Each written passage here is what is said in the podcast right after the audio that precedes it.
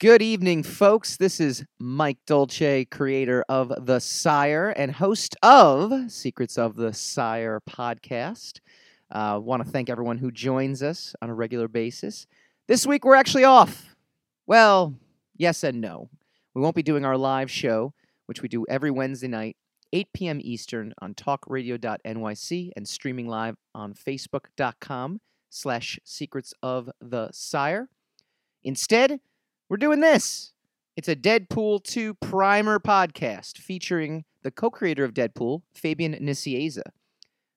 We've had Fabian on several times on the show, and he has dropped so much Deadpool nuggets of knowledge that we thought it'd be really cool if we package it all together and get you geared up for what could be, after Infinity War, the movie of the summer right before Solo. So sit back, relax, and enjoy as Fabian dishes on Josh Brolin as Cable, potential plot lines for Deadpool 2, and the super secret origin of Deadpool you never knew. Enjoy.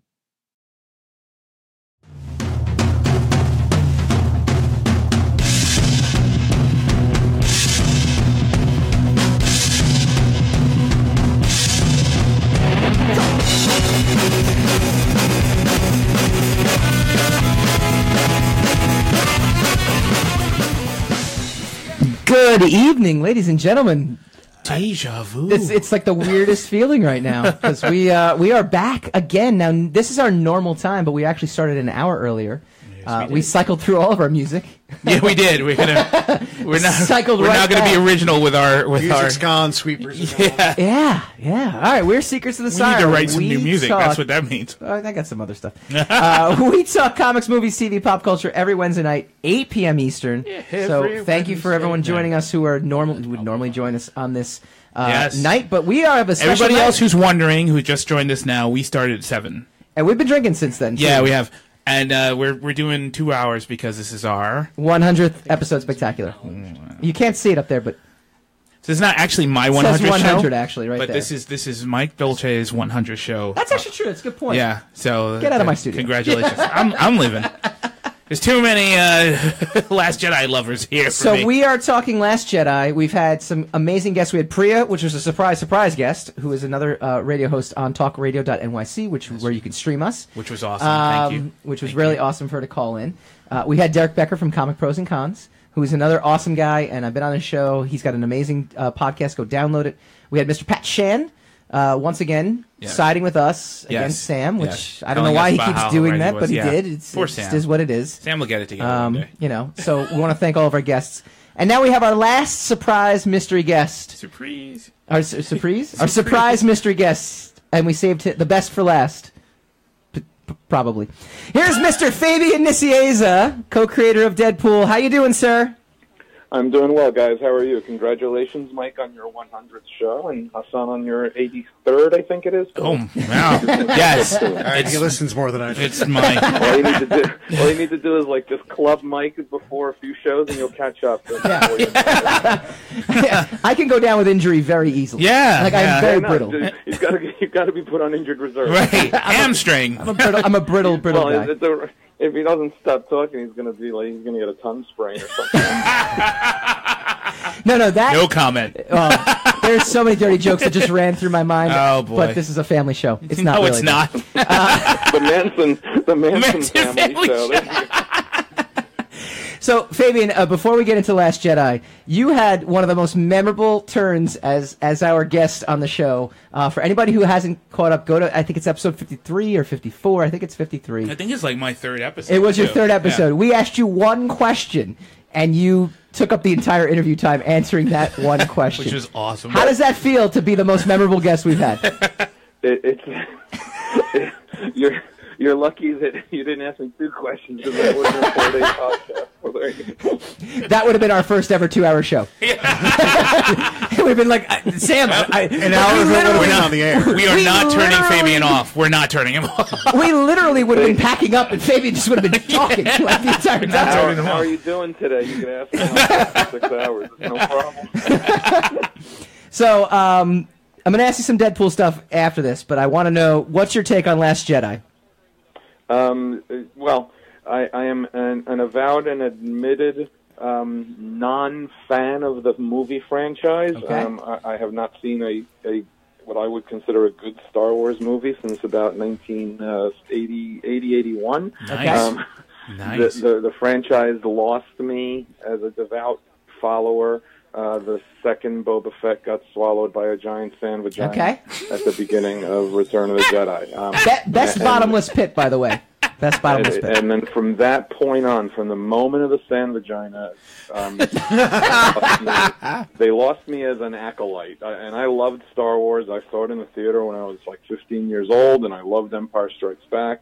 Um, but but that was not that that, That was it for hard me. on a lot I've people. seen every single movie in the theater, so it's not like I don't I don't follow the feet the movie franchise. I don't pay attention to the TV shows and all that. Um, but but I, I feel almost every single movie has been a, a, a C or lower for me Okay. since Return of the Jedi. Um, to that effect, I gave the grade I gave uh, the, the the the last one was a C plus. Oh. So the last hour of the movie really entertained me, and Sure. that got that got me the that got the plus out of me. Um, I, I thought I thought that was I, from the moment. Are we allowed to give spoilers? If we're yeah, yeah, yeah. Yeah, We're, we've we, been yeah, doing we, it all we've, day. we've been drinking, so just spoil away. from the from the moment that that Rey and Kylo came together in the movie physically, as opposed to you know Sure. the BS mumbo jumbo force crap that they never define ever. Um, the, the, once that happened, I thought the movie really picked up steam and, and was enjoyable. I will I will be honest, and I felt to tell you, and I fell asleep twice in the first ninety minutes of that movie. Yeah, it's a I long don't movie. disagree And, with and that. it's not because I'm an old man, and it's not because I, I, I, I hadn't slept the night before. It, it, it also happened to me during Force Awakens. Um, there's clearly something about the way these movies are paced and structured and presented to me that are not appealing to me. And that's not even counting the, you know, the second Lucas trilogy, which, uh, you know, it is what it is. Um, the, these these new movies just don't work for me for a wide variety of reasons. The franchise doesn't work for me uh, for a wide variety of reasons.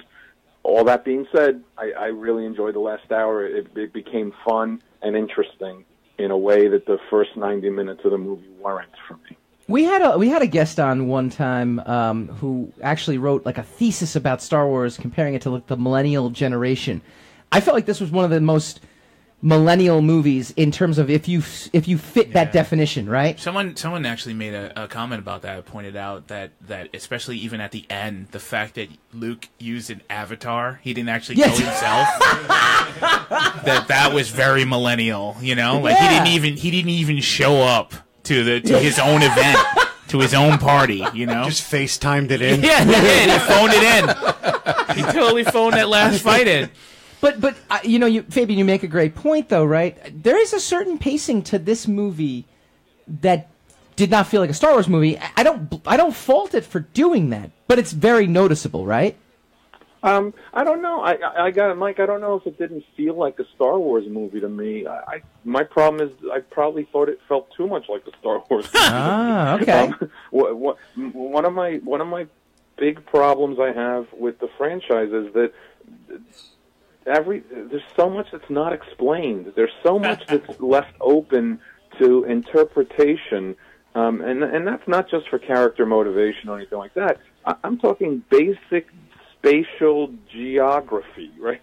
You, you you have no idea where anything is in relation to each other, how long it takes to get there. The the movie spent two and a half hours of one ship chasing Yeah. another ship, and in the meantime, someone was able to leave one of those ships, go to that. another planet, have an adventure, come all the way back Have again. a stampede. Somebody was able to leave, uh, you know, a beautiful, beautiful island in Ireland, and Yeah. fly all the way back to to those chasing ships. It, it just it's it's it's nonsensical to me. I, I'm I watch it and I just I get bored because it it it, it feels like it feels like there's no sense of control over what they're presenting you, and they're just asking you to buy it. Not not the least of which is the Force. If you, I don't know, if you just watch the movies alone, it, it, try to explain what the hell the Force is to me. I I'm sure that it was explained at some point in that middle trilogy that Lucas did, but I haven't seen the any of those midi-chlorians. movies again since I originally this watched them. So my brain is fried about it. Uh, I'm not the best guy to talk about Star Wars details. I'm just, a, I'm just a guy to talk to who'll complain about whatever the current movie is. We'll take that. we'll, ta- we'll take we'll take a complaint. So let's switch gears for a split second here, and we're going to have you back on again in June uh, when the movie comes out. But uh, you are you are uh, besides Rob Liefeld the definitive Deadpool expert, having co-created the character. Uh, what did you feel when you when you heard Josh Brolin was going to be uh, assuming the role of Cable? Uh, that was one of your babies. That was actually my favorite series that you wrote. Was the original Cable uh, series with John Romita Jr. Uh, so what is it? What's Um, it? What's well, it like? I- as the person who has written Cable more than anyone else on the planet has, Mm-hmm. um, I, I'll keep I'll keep using that tagline while it's still relevant. um, I, uh, I, I- Milk it, I was- baby, just like Luke I milked was that very pleasantly surprised. Um, he was not on my radar for the part, um, but I also didn't have many people on my radar for the part because I think it's a very, very difficult role to cast. Mm-hmm. Um, I, I think he's he, I think he's a really good actor and, and has been in, in a lot of roles. But but I think that I think he'll bring the the required um, gravitas, the, re, the required amount of of weariness um, and and and toughness to the role. Um, I, I'm curious to see what they do. I haven't seen a script. I, I the last time I talked to any of the guys who were involved in the production was you know way way back um, w- way back after the first movie came out, um, did, you know, we had a whole bunch of back and forths as they were Sure. trying to break. They were planning to start breaking down the second movie back then, and we had a whole bunch of back and forth conversations, and then that was it. They go off and they write their movie. I never asked to see the script, um, and, and so I haven't seen it, so I don't know how they're handling the character. Um, I'd be very, very curious, having invested as much into the character as I have. Um, I, I'm very interested to see if they're able to tap into what I perceive of as cable strengths, and I'm I'm I'm expecting they will because they're good at what they do and they did such a great job with the first movie that that I'm hoping that that they get it. I'm hoping that they understand you know the strengths of the dynamic. It's interesting you say that though, right? I mean, because Cable as a character is so ingrained in the X Men lore, but the X Men movies kind of have their own timeline, their own continuity now.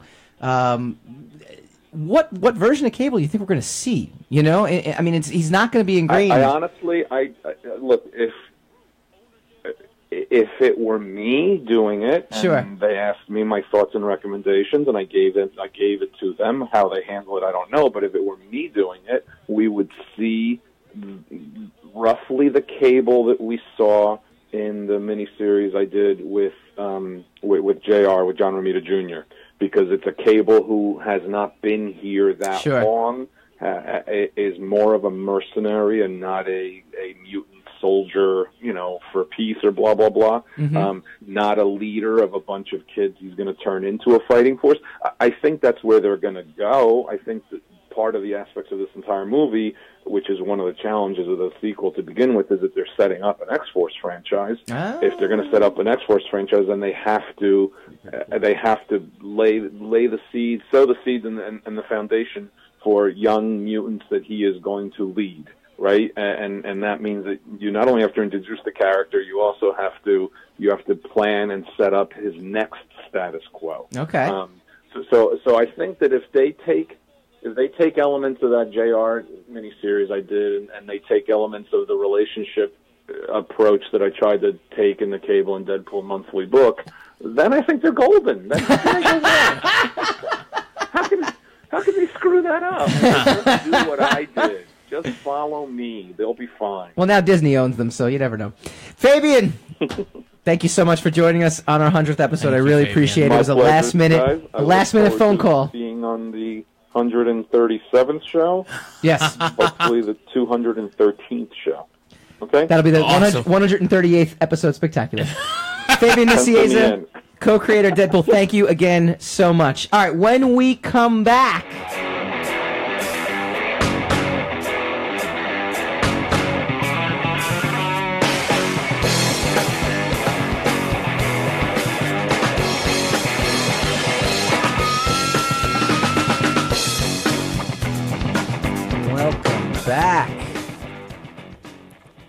Welcome back. Secrets of the Sire. We do this every Wednesday night, 8 p.m. Eastern, talkradio.nyc. Uh, we're also streaming live on, on uh, Facebook, facebook.com slash secrets of the sire. Welcome SW Prequels. We love SW Prequels. On Periscope at Michael underscore Dolce. And uh, our next guest is, uh, I mean, he's been doing comics for God knows how long. And uh, he's pretty much, I don't know, he co created that, that, you know, indie film guy uh, called Deadpool. So I want to welcome Fabian Nicieza to the show. Hello, gentlemen. How are you? Doing pretty good. Now, you actually are very familiar with uh, both myself and Hassan, actually. Um, Hassan goes back to the Valiant days, correct? Intimately familiar with both of you. That's the way we like to. Listen to how happy he sounds about that. So, I mean, you've pretty much you've written over a thousand comics, uh, from Superman to Spider-Man, Buffy to Barbie. Uh, you've pretty much worked on everything. You co-created Deadpool for Marvel. Uh, is there anything that you haven't worked on yet that you want to sink your teeth into?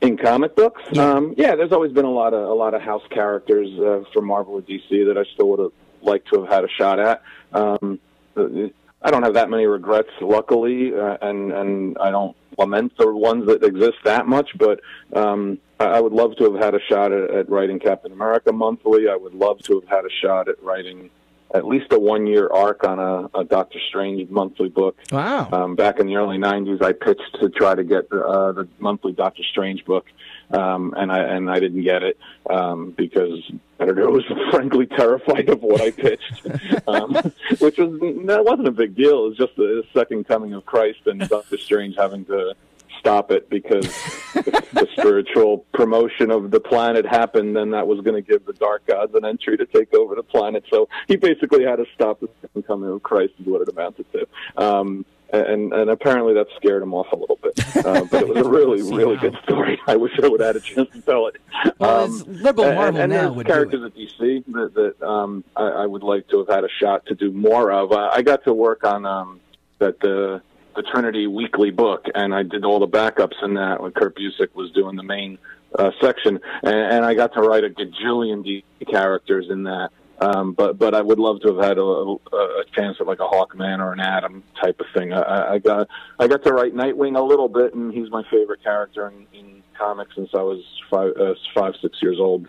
Uh, Dick Grayson Robin was my favorite character, um, and I got to write the monthly Robin and Red Robin book. Uh, so I, I got to write Tim Drake. Um, so yeah, no, not not that much in that. So you haven't accomplished know, I- I still want to do more comics. creator own stuff, um, but but um, I'm honestly just too damn lazy. so you, you've accomplished nothing, is what you're saying, and that's you know, there's nothing. there's yeah, nothing you know what? I, I I I do have a gut feeling that I did too much too soon, and that kind of tired me out faster than it should have. So so I started to gravitate away from comics 15 years ago uh, because I, I had burnt myself out a little bit on them uh, post uh, post acclaim. Um, so I started to look for other things to do, uh, and that took me to a lot of work outside of comics. Cool. That's actually a great segue too, uh, and we love segues on the show. Um, what was it like creating comics in the early '90s during the hysteria? Um, it, it was interesting. Uh, that's the best way I could put it. No, no, no, no. Um, We want it. dirt It, it dirt. really, it, it, it honestly was uh, the best of times, the worst of times. Uh, I mean, there were tremendous positives to all of that. Um, not just the the work environment was great for the most part at Marvel. We we had a great time. We we we really all cared about each other a lot. We worked together very well at a certain point where people were working, all the different departments were working pretty well together. That was like 89, 88, 89 to about 93 or so. Uh, things started to fall downhill after uh, the company got bought by Perlman, and they started to raise their expectations of what the company had to do to perform to to to the standards to which they could steal money from the company and pocket it, um, and and and that started to create undue pressures, which started to to create rifts uh, in, in within the company. Um, but but working on the comics was pretty exciting. Um, but but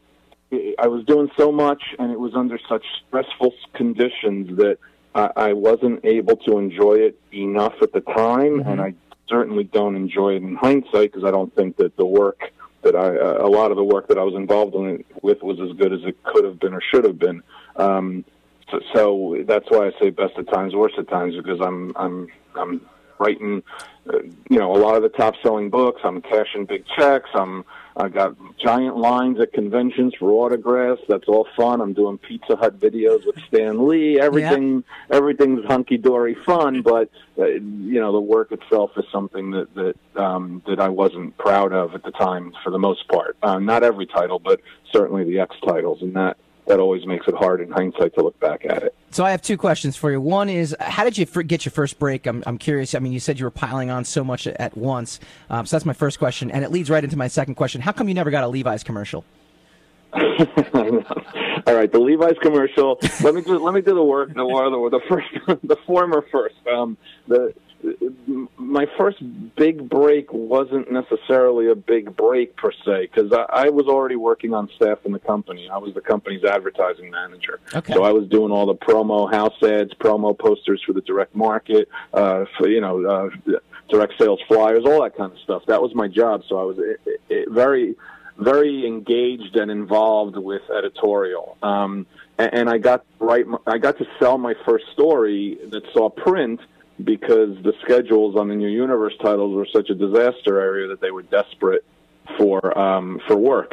So I got to sell an inventory story that way, and I got assigned Psi-Force as a monthly book by Shooter right before he collapsed the line, and about uh, less than a year before he got fired. Um, so, so it, it, it's like I didn't even feel like I earned that because it was just given to me, and I was forced on an editor. So that was a little uncomfortable. Um, I didn't really feel like I earned my way into Marvel until I got New Warriors. When I got New Warriors, that's when I felt finally I'd, I'd, I'd worked my way to get that title. I did a whole bunch of uh, short inventory stories and, and eight page stuff for Marvel Comics Presents, which which was uh, collecting inventory well in advance of its publication. Uh, annual backups. I did all of that for like two years after Psi-Force got canceled. Um, so I, when I got New Warriors number one, uh, a mainstream superhero title in the Marvel universe that I get to kick off with a, a, a new issue, a, a number one issue, that's when I finally felt that that I I I'd made I'd earned my way into the the company as a writer. I was already well uh, well ensconced in the company as the advertising manager. I was actually very responsible for a lot of stuff that was going on uh, within the company from a promotional and sales standpoint. That's As far as the Levi's commercial is concerned, uh, That's what I want to know. this is just That's so what we big. really wanna know. My penis is so big that it couldn't be contained by a button fly jean. So they had no choice but to go with other people for those commercials. And that that's the truth, and I'm sticking with that story no matter what. no matter what my wife says. so you're working with Rob Liefeld, uh, you know, working on uh, New Mutants, and then eventually, obviously, it turns into X Force. Um, Liefeld to me is like is like the band Green Day. Like got a, they got a lot of flack when they first came out for for like not being technically like you know they can't play their instruments and this and that. But then like you, you kind of look back and you're like no no no they do something really special right.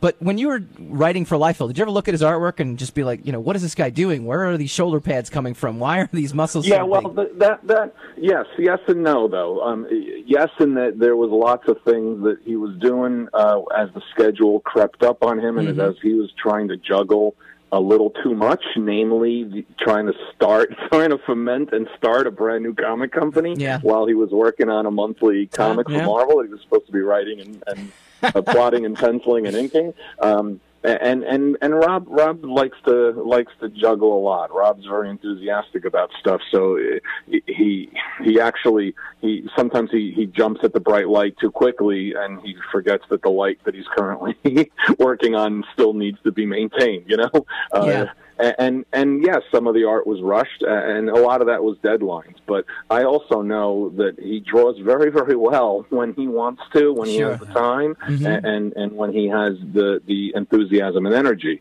And, and so there were instances where you could see stuff that wasn't wasn't coming through as good as I knew he was able to do. Sure. But I also understood why that was happening. I knew I knew all the other stuff that he was he was doing and percolating. So Look, he only drew the book for not even a full year. I mean, Yeah. we we had inventory, we had a guest art shop by Mike Mignola, and then we had uh, Mark Pacella working off of real rough layouts from Rob. So it, it wasn't that it wasn't that that long of a period of time when you really think about it. It was it was less than a year of working together uh, on the actual art, and and I was working a lot. I was scripting a lot off of layouts because he, he'd just Right. do the layouts. I'd script off that, and then he'd be fleshing out the layouts and finishing the inks at his studio with, with himself and, and his assistants. So I generally never even saw the the finished art and my script until the the vellum balloon placements were placed on the original art boards when they came in Sure. for a final proofread.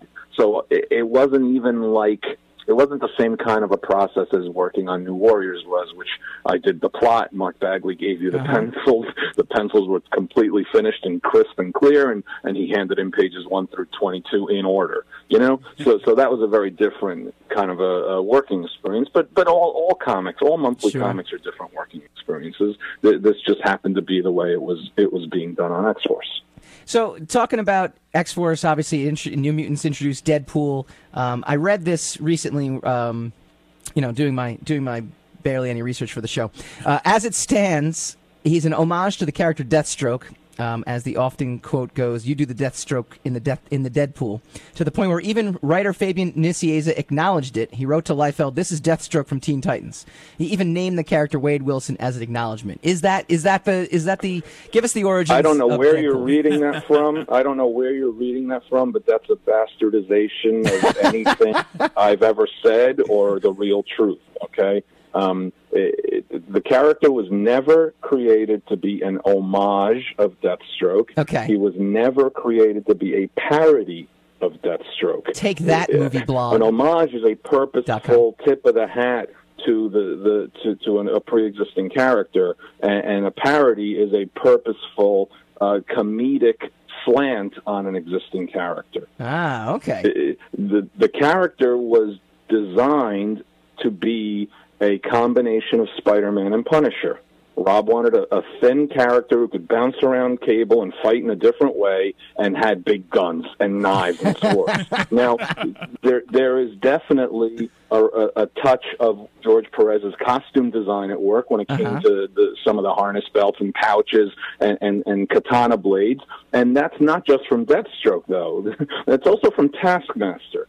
Okay. A lot of people seem to mm-hmm. want to forget because they love to bash Rob and they love to belittle the, the Deadpool creation creative process. A lot of people seem to forget that if you hold up Taskmaster and and, De- and Deathstroke next to each other, you'll see a lot of similarities in some of the mm. touches there too.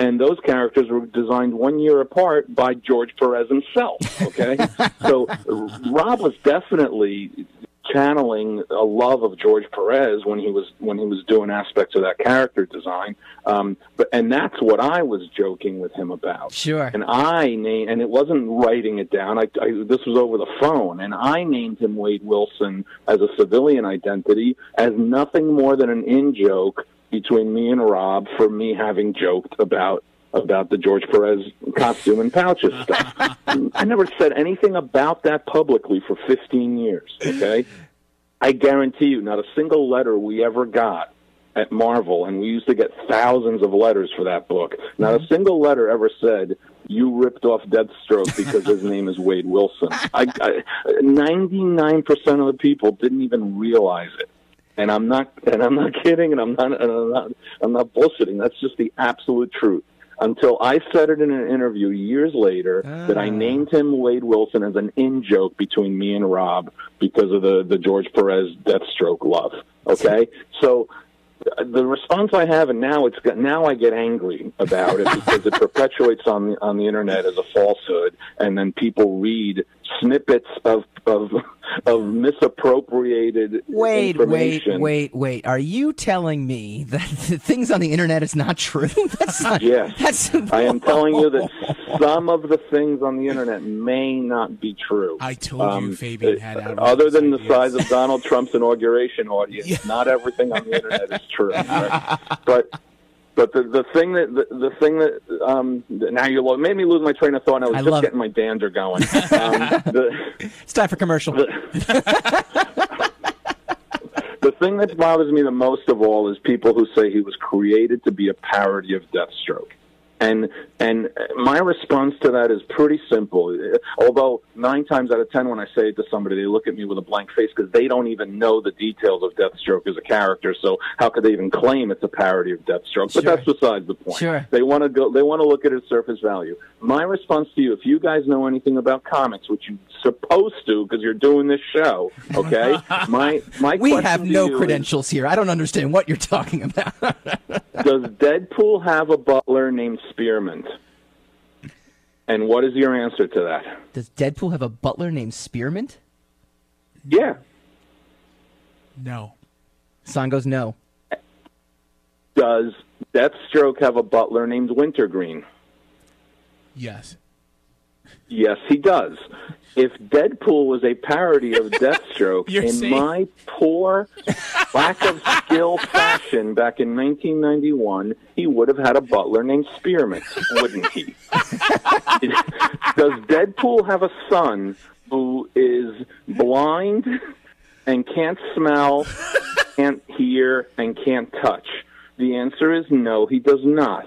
If he had been a parody of Deathstroke, he would have had a son who couldn't hear, smell, or see, or touch because Deathstroke had a son who couldn't talk, who was mute. Okay, so which actually, in hindsight, I wish I'd done that because that would have been really funny.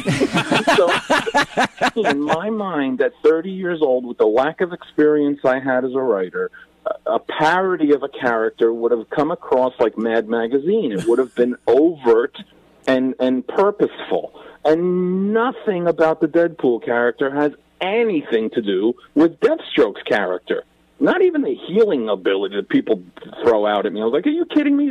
That Rob was just copying Wolverine's healing factor because Rob thought that was cool and he thought that it would help. It would help Deadpool's cred, right? I'm the one who didn't want to call it a healing factor because I thought it was stupid that every character under the sun was starting to have healing factors. so all I did is is BS techno babble, and I called it cellular re- perpetual cellular regeneration. That's what he has, and that actually led to me getting to the point of why did he go to the Weapon X program to try to to to to try to help himself, which resulted in him being this way. And the reason for that is because of the cancer. Deathstroke doesn't have cancer. My mother-in-law had cancer. Ah. That's why Deadpool had cancer. We're not- we're not laughing for the mother-in-law had cancer part. to try to save his life, and that's what ended up turning him Boo to into a monster, and that's what ended up making his brain crazy. His brain is crazy because the brain cells are constantly in flux uh, because of the perpetual cellular regeneration. Just doesn't sound as good as a healing factor. It doesn't trip off the tongue as easily. So I get my dander up because I'm sick and tired of answering the same questions again and again and again. It's been 25 plus years, and it's it's all in print. It's on paper. You can actually read the comics and make a determination for yourself whether you think a character is actually a parody of another character. We've got a fired up Fabian Nicieza here, which I'm kind of proud of that we that we got you fired up. Uh, but you know, un- Oh. unfortunately, you know me too well. You can ask anybody at work. It doesn't take too much to fire me up. I got yelled at on Tuesday because I was told I go bananas over the littlest thing. And I said, that wasn't even me going bananas. Wait till I do Dolce show on Wednesday. Oh. well, you you definitely delivered in that question. But now you know we've actually run out of time, and I can't get you to my Tiger Beat question, which is my uh, which is the Dream X Men lineup question. So we're gonna have to have you back on at some point, and we're gonna have to we're gonna do that. And we didn't even get into Celebrity Mad Libs. I was gonna do Celebrity Mad Libs with you. I was very I'm very I'm deeply upset now. Yeah, but what you got was way better than Celebrity. Well, we don't know actually. Either you didn't got get a you chance got try. to you either got to book me for more time because you got to plan for me rambling, or you got to not ask me questions that make me ramble. I will I will hint at my next appearance though. Any any t- Tiger Beat X Men lineup has to begin with Bobby Sherman. Okay. Okay. We'll go from there. All right, Fabian. That is Fabian Nicieza, co-creator of Deadpool. Uh, he also has a, has his name up on a street sign in the movie, which had to be pretty cool for you, right? Uh, yeah, it was kind of fun. Yeah, it was good. It was nice. To, I'm I'm glad they did that. Uh, A percentage awesome. of the gross would have a percentage of the gross would have been even nicer, but it's okay that they did that. That was nice. I'll take a street sign. All right, Fabian, we're definitely gonna have to have you back on the show. Uh, it's been awesome, and uh, yeah, we'll we'll we'll talk. Uh, you know, because I'm sure that Deadpool guy is gonna be around uh, a little longer, so Maybe. I'm sure we'll have you. I hope again. at least another ten to twenty years. Yeah. Fabian Nicieza, everybody. When we come back, uh, we'll pick it up from there somehow. Take care, guys. Bye bye. You're listening to the Talking.